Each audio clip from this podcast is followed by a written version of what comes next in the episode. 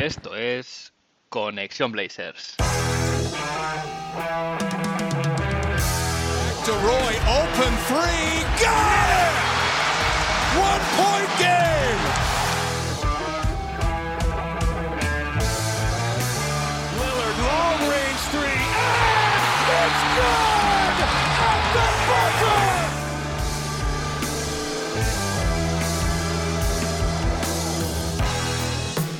Bienvenidos al episodio 64 de Conexión Blazers. Soy Héctor Álvarez y para empezar la semana bien toca mirar Oregón para traerte una dosis de todo lo que necesitas saber del equipo y en menos de una hora. Un rato que se te hará corto. Se acaba el verano, vuelve este podcast a las ondas de radio o a internet, mejor dicho, y ya se ve más cerca la vuelta de nuestros Portland Trail Blazers y de la NBA. Espero que hayáis pasado unas buenas vacaciones si los habéis tenido y si no, pues pensad que ya os queda menos.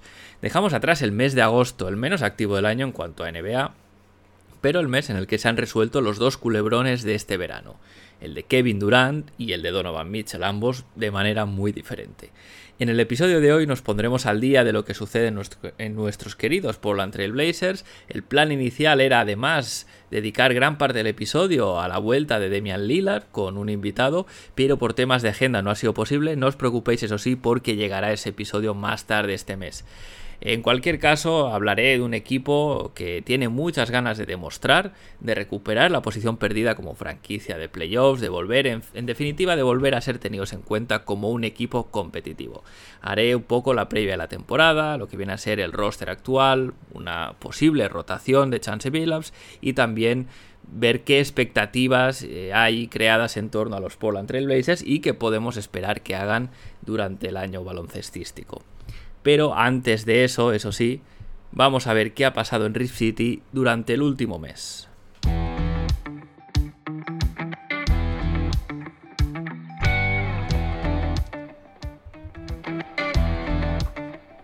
Empieza el capítulo de actualidad con un problema que hubo, una, un poco de movida, podemos decir, con el equipo de retransmisión, y es que de la manera más tonta e innecesaria se generó malestar en la afición en un verano que debía ser todo lo contrario, de generar ilusión. Eh, esto, pues cuando se tiene una propietaria tacaña, desinteresada, pues este tipo de cosas suelen pasar. Y es que para entrar más en detalle, el 18 de agosto, Sean Hiking, que es un periodista local con una newsletter y podcast propio, anunciaba que durante la temporada el equipo de retransmisión, encabezado eh, por Kevin Calabro y Lamar Hurt, entre otros, que son, bueno, pues un poco el narrador y el comentarista, ¿no? Que, que vemos en League Pass, pues este equipo de retransmisión no viajaría con los jugadores y por lo tanto el broadcast se haría desde el estudio en Portland y no desde el estadio donde el equipo jugase como visitante. Esto evidentemente es una decisión lamentable, además de una manera bastante torpe y absurda de buscar ahorrar dinero porque parece ser que ese era el, el, fin de, esta decisión que se tomó. La franquicia compartió un comunicado, bueno, unas declaraciones, mejor dicho, eh, de Dwayne Hawkins, que es el, el presidente eh, de las operaciones del business, ¿no? Tenemos a Joe Cronin gestionando el lado baloncestístico y Hawkins eh, gestionando el lado más de negocio, pues fue Dwayne el que se tuvo que un poco comer el sapo de anunciar esta decisión, diciendo eh, que ellos lo que planificaban era incorporar lecciones aprendidas, ¿no? Todo el aprendizaje de haber hecho la retransmisión remoto en tiempos de COVID y con eso intentar ver si podían ser más eficientes y gastar ese dinero en otras áreas para mejorar eh, lo que sería la realización y las retransmisiones. Como decía, ¿no? Evidentemente, leyendo entre líneas, esto viene a, viene a ser una reducción de coste en toda regla, pero una reducción de coste que realmente eh, es a expensas de la calidad de los aficionados.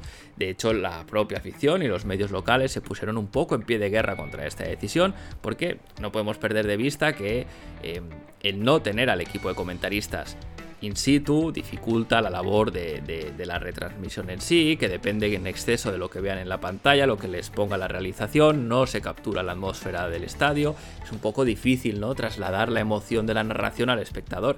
Y además, encima, además de todo eso, de haberse hecho, Portland hubiese sido el único equipo, la única franquicia de la liga haciendo esto, lo que un poco nos da a entender eh, del poco sentido de esta dirección. La presión finalmente ejercida por toda la comunidad de aficionados obligó a la franquicia a dar marcha atrás, pero esto queda como una muesca más de la pobre gestión, gestión, por decir algo, de Jody Allen. Mientras no venda la franquicia va a ser difícil que no haya más cagadas de este tipo. La parte positiva, bueno, se mantiene el esquema original, así que no cambiará nada respecto a la temporada pasada. El equipo de retransmisión seguirá viajando con los jugadores y además se ha puesto de manifiesto que la afición puede conseguir influenciar de una manera positiva en el devenir de la franquicia. Y continúo con otro movimiento incomprensible en el que los Portland Trail Blazers han decidido prescindir de los, de los servicios de la entrenadora asistente Nisha Curry. Mark Spears de ESPN y el medio Unscape daba la noticia en Twitter y adjuntaba un breve, un breve comunicado eh, de los Portland Trail Blazers de la franquicia con los clásicos apreciamos el trabajo que ha hecho, hemos decidido tomar otro camino o le deseamos lo mejor. Ahora mismo hay poca información sobre el por qué Nisha Curry eh, ya no va a seguir siendo parte del equipo técnico.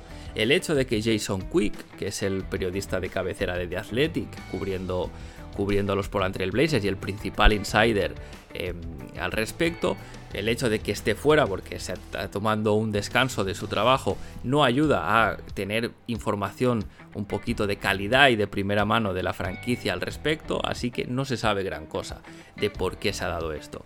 Eh, lo que sí se puede decir es que Nisha Carey ha demostrado ser una gran profesional, de hecho eh, Chansey siempre ha elogiado su labor desarrollando a los más jóvenes y los resultados de su trabajo fueron bien visibles, especialmente durante los meses de tanqueo en que pudimos ver jugadores que progresaron muchísimo de principio a final de temporada, como es el caso de, Greg Brown, CJ Levy, el propio Nasir Little antes de lesionarse, etc. Además, la labor la buena labor de, de no había pasado desapercibida en la comunidad baloncestística en general porque recientemente había sido nombrada seleccionadora del combinado de las Islas Vírgenes, siendo así la primera mujer de la historia del AmeriCup, que es este especie de europeo pero que se juega en Estados Unidos, de menos prestigio, eso sí, em, eh, no en Estados Unidos, perdón, en América en general, pues eh, se había convertido en Nisha Carey en la, primera mujer en liderar a, una selección absoluta en este torneo. ¿no? Nos da un poco de, idea de que es, una profesional con una gran reputación. Se ha especulado con un movimiento para abaratar costes, viniendo de Jody Allen, pues podría ser, pero realmente no hay información al respecto, así que esperemos que se sepa un poquito más acerca de por qué este movimiento. Y en línea con esto último que os comentaba de reducción de coste, el equipo informaba a finales de agosto que Didi Lusada ha sido cortado. Didi Lusada llegó, por si lo recordáis, en el traspaso de CJ McCollum procedente de los New Orleans Pelicans y por lo visto a final de la pasada temporada y de la Summer League, realmente se puede decir que Didi no tenía nivel NBA, con lo cual este corte tampoco tiene un impacto a nivel deportivo en el seno del equipo. El motivo más plausible de este corte eh, se entiende que es para salir del impuesto de lujo, y es que Bobby Marks, periodista de ESPN, apuntaba en Twitter varios detalles al respecto de este movimiento. Eh, Didi Lusada, por ejemplo, tenía un contrato de 1,88 millones de dólares garantizados, pero eh, si era cortado antes, antes, del 31 de agosto, la franquicia podía usar un mecanismo que le da la liga llamado Wave and Stretch, en que puede cortar un contrato y en lugar de asumir todo el salario en el año del corte, lo puede repartir en este caso en 7 temporadas, con lo cual en lugar de pagar 1, o tener, mejor dicho, en los libros 1,88 millones de contrato este año, en las próximas 7 temporadas se repartirá a razón de 268 mil dólares anuales, lo que sitúa a Portland por debajo del impuesto de lujo ya que estaba más o menos un millón y medio por encima. Además, de esta manera se abre un hueco adicional en el roster. Recordemos que queda un hueco de two-way por ocupar. Y yo debo decir personalmente que me parece un buen movimiento, si bien no soy muy amigo de, de acumular salario, eh, repartirlo en varias temporadas. En este caso es una cantidad muy pequeña, ¿no? Estamos hablando de menos de 268 mil dólares, ¿no? Normalmente cuando hablas de números más grandes sí que tiene más impacto, pero al ser una cantidad pequeña no es, no es gran cosa. Además, lo dicho antes, ¿no? Didi Lusado no aportaba nada deportivamente y visto que tampoco se le ha movido este verano, se, da a entender que no tenía mercado. Otro motivo por el que creo que está bien es porque pagar impuesto de lujo de por sí tampoco tiene sentido. Al final no podemos perder de vista que pagar impuesto de lujo penaliza a largo plazo con esta tasa de repetidor, que cuantas más temporadas estés en impuesto de lujo, pues hay una penalización adicional. Si Didi Lusada es el factor diferencial para estar en impuesto de lujo o no, pues prefiero no pagarlo. Si el equipo fuese un contender, si para evitar el, impuesto de lujo hubiese que cortar a un jugador relevante, pues hablaríamos de, otra cosa, ¿no? Em, además, que este hueco que se abre en el roster puede venir bien de cara a traer a alguien antes del training camp o incluso de cara al trade deadline cuando llegue allá por febrero. Y siguiendo con la actualidad, tenemos a la bestia Bosnia compitiendo en el Eurobasket con su selección, Bosnia y Herzegovina. Eh, Nurkic está jugando a un gran nivel, le hemos visto desde hacer un pedazo de póster a Vincent Poirier de Francia, le hemos visto tirar y meter triples, está en un buen momento de forma, además su selección ahora mismo está eh, con opciones de clasificarse contra todo pronóstico. Y además, Billups y Joe Cronin han asistido a este Eurobasket y siguen atentamente el rendimiento del bosnio, le van a ver cada partido que juega. Y yendo ya más a temas NBA, a mediados de agosto se hacía público el calendario para la temporada 2022-2023. Si bien Adrian Wojnarowski y Shams Karania ya habían hecho sus spoilers de rigor acerca de partidos en jornadas importantes como el inicio de la temporada, el día de Navidad o el Martin, Martin Luther King Day, ya se sabe, se ha publicado el calendario entero y vamos a, voy a dejar aquí un par de pinceladas acerca de cómo pinta para los Portland Trail Blazers. En primer lugar, decir que el debut va a ser en Sacramento, eh, jugamos fuera, el día 19 de octubre y el cierre, el último partido de la temporada regular, será contra los Golden State Warriors en casa el 9 de abril. Este calendario tiene un inicio muy exigente, es decir, en los primeros 10 partidos se va a jugar contra Phoenix tres veces, contra los Lakers, contra Denver, contra Memphis y contra Miami.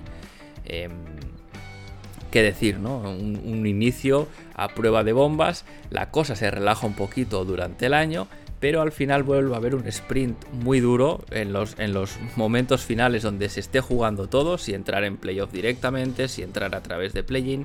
El equipo en los últimos 5 partidos se va a enfrentar a Minnesota, a Memphis, a los Clippers y a Golden State Warriors, que se entiende son cuatro equipos que van a estar arriba en la conferencia oeste. Como es habitual, un calendario que, al final pues provoca muchas millas de viaje, 48.000 millas se estima más o menos que viajará el equipo este año, largas giras por el este, de hecho hay hasta tres giras de 6 partidos cada uno, también 14 back-to-backs eh, y solo tres partidos televisados a nivel nacional en Estados Unidos, lo que vendría a ser ESPN y TNT. También anunciaba Shams Karania en Twitter nuevos protocolos para la temporada que viene en lo que se refiere al COVID. Em, para esta 2022-2023 va a haber un test semanal para los jugadores que no estén vacunados y los jugadores, jugadores perdón, vacunados solo serán testeados si tienen síntomas. En ambos casos aislamiento estricto tras ese test y también se ha decidido que las mascarillas ya no sean necesarias. Y me voy ahora al training camp, que cada día está más cerca, aunque todavía no hay fecha oficial de inicio. Los Blazers han anunciado a varios agentes libres que se unirán al training camp para competir. En principio, eh, se entiende que por el último hueco de, de two-way, de contrato two-way en la plantilla. El primero que estará luchando por este contrato se llama Jared Roden, lo anunciaba Shams Karani en Twitter en su momento, es un, es un jugador undrafted, no, pasó, no, no fue seleccionado en el draft, proviene de la Universidad de Seton Hall, tiene 23 años, con lo que ha cumplido el ciclo completo, mide 1,98m y juega de escolta. Para que os hagáis una idea, es un jugador que en la NCAA promedió la temporada pasada 15,5 puntos, 6,7 rebotes, 1,2 asistencias y 1,2 robos por partido. Además, también estará Isaiah Miller, este lo anunciaba Chris Haynes, también base, 1,82 en este caso, un base bajito, 23 años. Eh, Isaiah tiene experiencia en la G-League, donde la temporada pasada promedió 12,5 puntos, 4,6 rebotes, 3 asistencias y 1,6 robos. Otro que se anunciaba era el caso de Norvel Pell, lo anunciaba Adrian Wojnarowski, pero curiosamente eh, hace un par de días, el domingo pasado, fue cortado, siquiera antes de empezar a competir, así que uno menos que estará en esa, en esa pelea, en la que sí que va a estar Oliver Sarr, anunciado por, también por Adrian Wojnarowski, en este caso 2-13, pivot de 23 años, que jugó la temporada pasada en Oklahoma, un total de 22 partidos, y en estos 22 partidos promedió 7 puntos, 4,2 rebotes, 0,9 asistencias, 0,7 tapones en 19 minutos de juego. Cierra esta lista de candidatos Davontai Kakok, que también lo anunciaba Shams Karania, en este caso es otro hombre grande, mide 2'01 a la pivot de 25 años, con experiencia de 36 partidos en NBA repartidos entre los Lakers y los San Antonio Spurs. En su caso eh, ha promediado 2,5 puntos, 2,2 rebotes y 0,2 asistencias en únicamente 6 minutos de juego. Debido a la configuración de la plantilla actual, tenemos bastante base, hay necesidad de hombres altos, altos perdón, muy mal se le tendría que dar eh, este training cap a Davontai Kakok o Oliver Sar para no hacerse ellos con uno de estos, con este puesto vaya de two-way que hay disponible. Y para cerrar ya el capítulo de actualidad y más a modo de curiosidad, decir que tras la retirada del dorsal número 6 en toda la liga con motivo de la muerte de Bill Russell, eh, bueno, pues Keon Johnson será el último jugador de los Portland Trail Blazers que lleve el número 6 en nuestra camiseta, lo podrá usar eh, mientras sea jugador del equipo, en el momento que salga o, se cambie de número, etcétera, pues ese número 6 ya quedará retirado y no podrá ser usado más por un jugador de nuestros Blazers.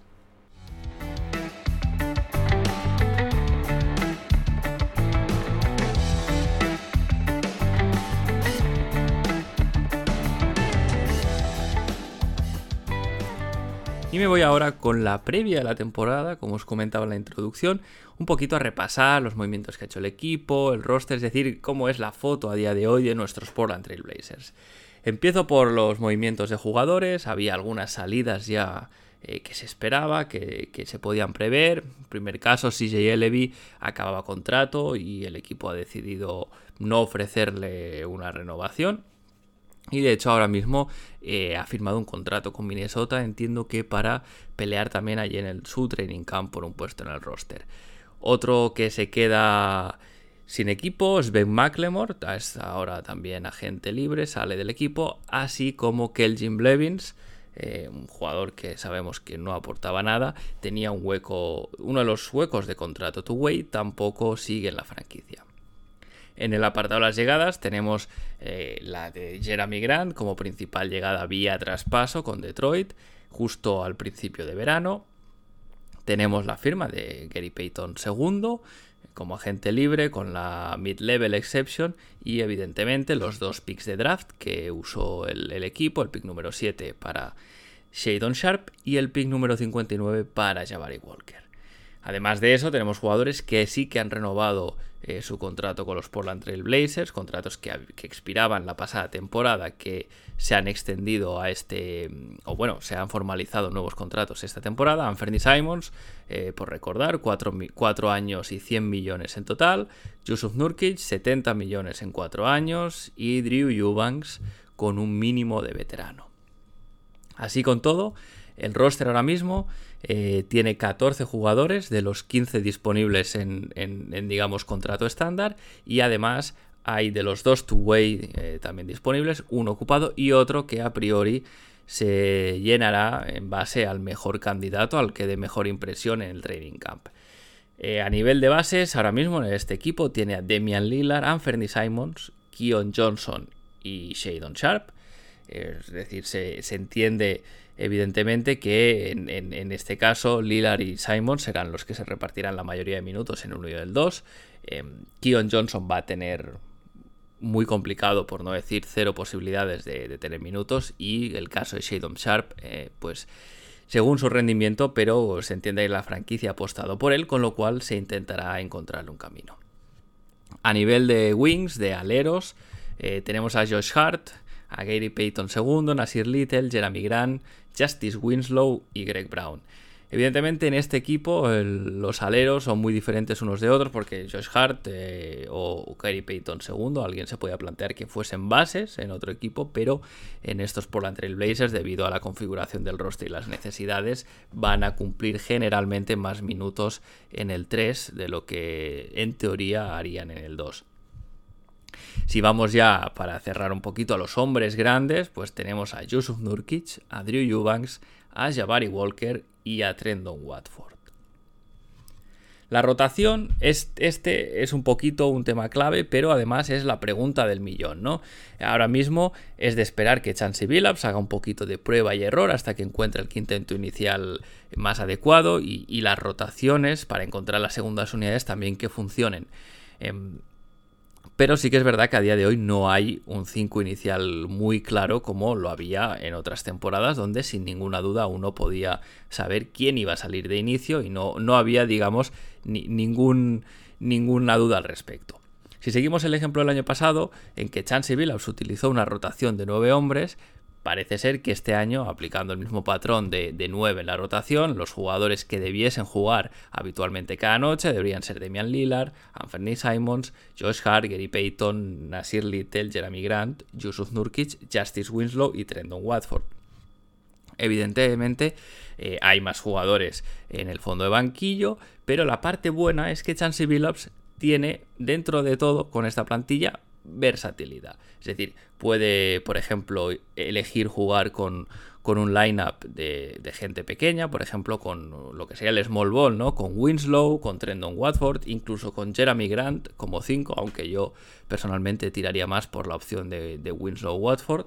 Eh, también puede jugar todo lo contrario, una especie de big ball con grandes jugadores. Puedes poner a Damian Lillard de 1, Josh Hart en el 2, eh, Justice Winslow en el 3, Jeremy Grant en el 4 y Yusuf Nurkic en el 5. Es decir, hay, hay ahí bastante, bastante variabilidad según, las, según el rival, según las necesidades del partido. Es decir, se puede crear una, un, también una alineación un poquito para defender que sea intercambiable en los bloqueos, que se pueda hacer switch a todo. Puedes poner, por ejemplo, Damian Lillard, Gary Payton, Nasir Little, Justin Willow y Jeremy Grant.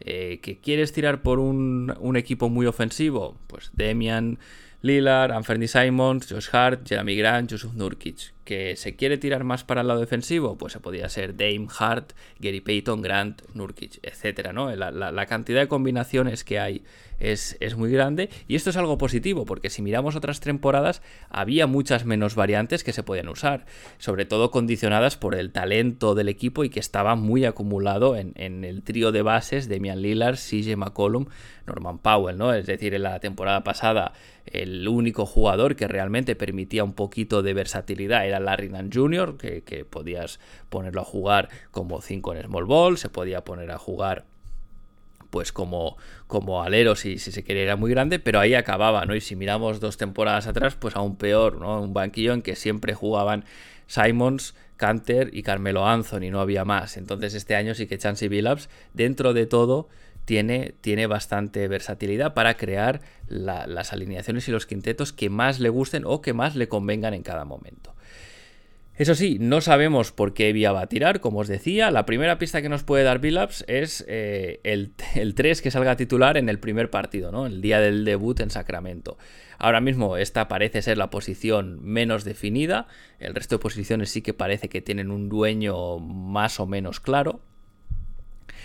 Pero bueno, en, el caso del alero, el 3, eh, estamos hablando de que puede ser Josh Hart, puede ser Nasir Little, no sabemos si Billups va a tener una alineación, un 3 clarísimo en cada partido y a partir de ahí ajuste o si según el rival va a decidir empezar con uno con otro. ¿no? Esa es una de las preguntas, de las muchas preguntas que nos podemos hacer. Algunas de ellas podrían ser, por ejemplo, ¿va a haber minutos de juego para, los rookies?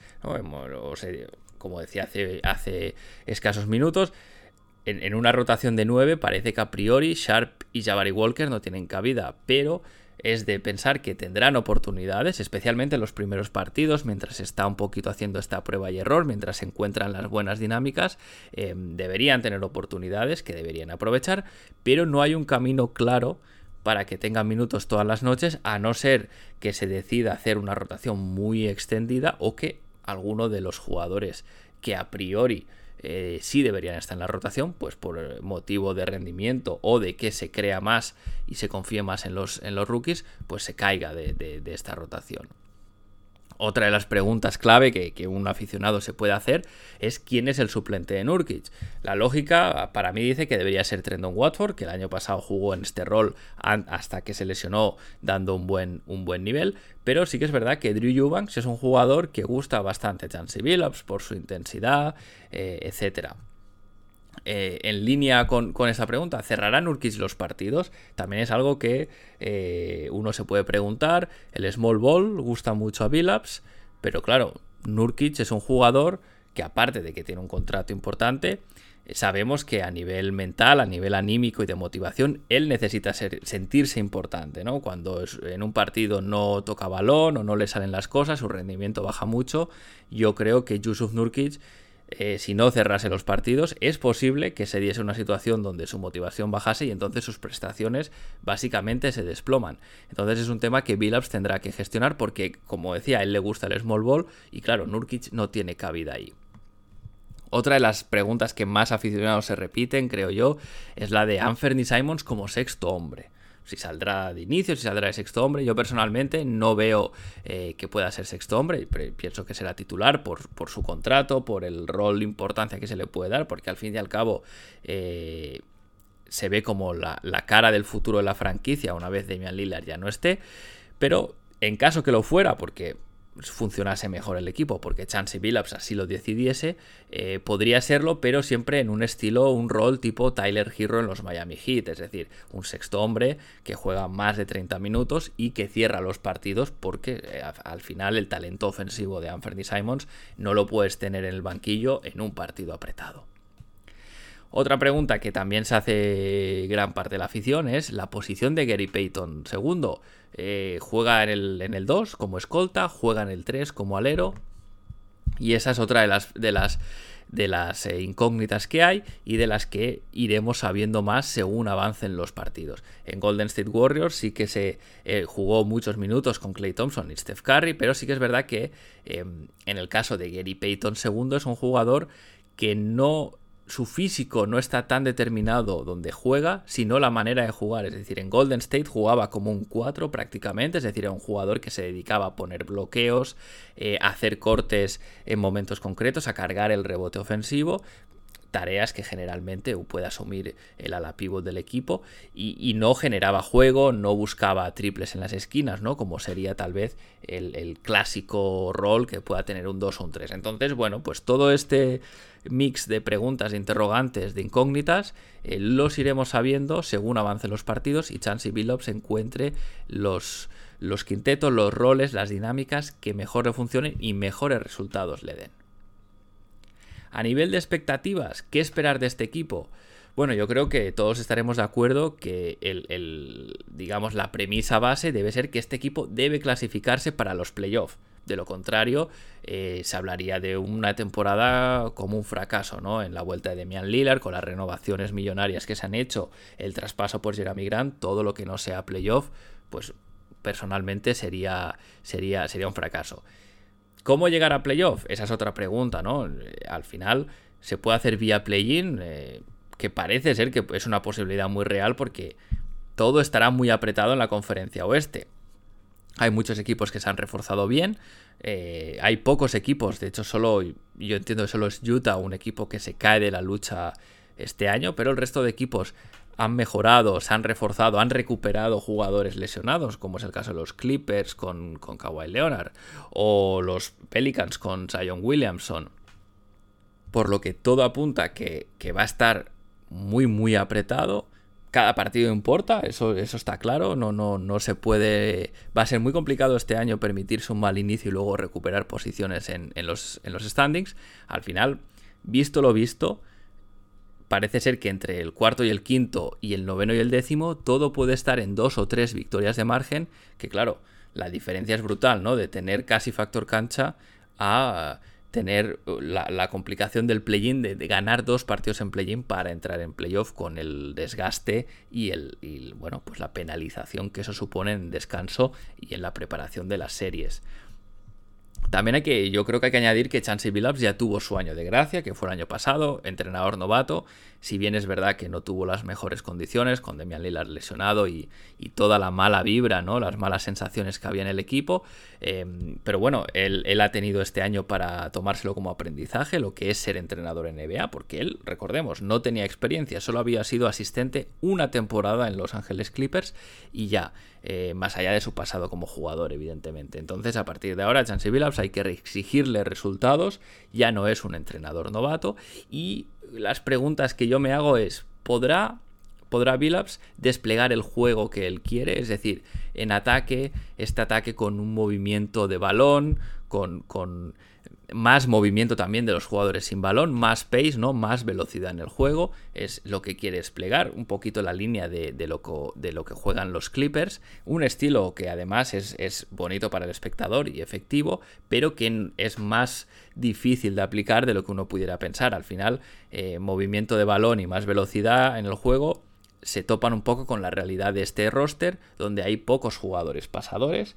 Em, por ejemplo, Anthony Simons, Nasir Little, el propio Jeremy Grant, son jugadores más ejecutores que pasadores. Em, en la segunda unidad sí que es verdad que pueden estar Justice Winslow e incluso Josh Hart, que, sí que puede mover el balón, pero no tenemos un equipo con excesivos pasadores, eh, lo cual dificulta este movimiento de balón. Y a Demian Lillard le gusta jugar lento, subir el balón él tranquilamente, con lo cual el pace elevado también se topa un poquito contra la realidad. No habrá que ver cómo Chansey Billups cuadra esto con el roster que tiene. Luego, en defensa, ¿qué le gusta a Chansey? Le gusta este esquema agresivo de, que vimos el año pasado, de hacer traps, de hacer blitz en los bloqueos, de cambiar en los bloqueos o al menos eh, darle un par de, segundos a Yusuf Nurkic para que vuelva a recuperar su posición de manera agresiva. Todo este, todo este esquema, este año sí que es verdad que tiene mes, mejor personal, eh, jugadores con más capacidades para hacerlo. Tenemos a Gary Payton, excelente defensor sobre el balón. Jeremy Grant da una envergadura y una, y una calidad en la defensa de ayuda mucho mejor de la que había el año pasado. Pero claro, todo esto se topa con que hay dos bases, como son Demian Lillard y Anthony Simons, que no es que sean defensores eh, en el estándar de la liga, en la media de la liga, sino que se caracterizan por ser malos defensores, por debajo de la media. Entonces habrá que exigirles a ambos un mínimo. Eh, eso sería que no le superen, por ejemplo, con facilidad, ¿no? Que es una situación que se dio el año pasado y el anterior en muchas ocasiones. Y contra eso hay pocos esquemas defensivos que funcionen. Al final, eh, eh, un buen esquema defensivo puede esconder a un jugador que sea mal defensor, pero no a dos. Eso ya es muy complicado, a no ser que se tenga detrás eh, un equipo de élite, que tampoco es el caso. En, cualquier, en cualquier caso, hay ilusión, que es lo importante. Ahora simplemente falta trasladar esta ilusión al parquet y que los resultados vengan, el buen juego llegue y que al menos el equipo dé la sensación que puede competir.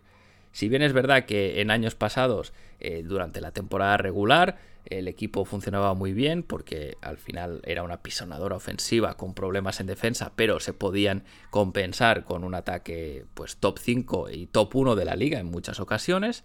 Em, pero que luego tenía un techo muy claro en playoff porque esa falta de competitividad en defensa penalizaba mucho. En este caso yo creo que es la primera vez en muchas temporadas, y eso es algo muy positivo, que creo que este equipo puede rendir mejor por el roster que tiene en playoff de lo que puede hacer en temporada regular. Es decir, creo que su techo en temporada regular va a ser más bajo.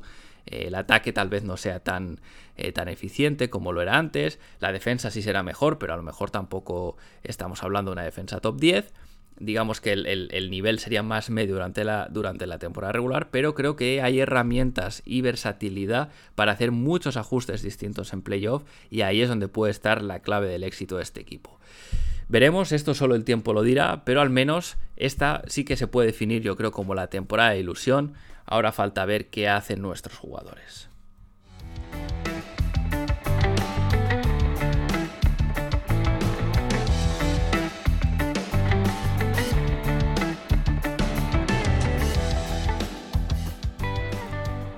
Y con esto cierro el episodio por hoy. Ha sido un placer volver, como os decía al principio, a las ondas de radio por internet. Como habréis escuchado, también ha añadido algunos cambios en la musicalidad en los sonidos, creo que son más consistentes, de mejor calidad de los que había, así que espero que sean vuestro agrado. Estad atentos, eso sí, porque esta tercera temporada ya de Conexión Blazers empieza fuerte, vienen episodios interesantes durante este mes que ayudarán a amenizar un poquito la espera mientras no empieza la temporada regular, ni podemos al final disfrutar de lo que más nos gusta, que es el baloncesto de la NBA y en concreto los Portland Trail Blazers. Si tenéis algo que decir sobre el podcast, algún comentario, alguna propuesta, lo podéis, no dudéis en contactar, ¿sabéis? Lo podéis hacer a través de los comentarios en iVoox, lo podéis hacer a través de la dirección de correo del podcast, conexionblazers.gmail.com, también en, el Discord de la comunidad de Back to Back y vía Twitter en arroba conexionblazers. Si habéis llegado hasta aquí, bueno, y si no también, gracias por estar ahí una semana más, en esta semana de vuelta. Em, si os gusta este podcast, recordad, recomendadlo a vuestras amigas, a vuestros amigos. Suscribíos en Evox, en, en Apple Podcasts, Spotify, en definitiva, donde escuchéis Conexión Blazers. Gracias de nuevo. Sin más me despido. Seguimos conectados. Hasta la semana que viene.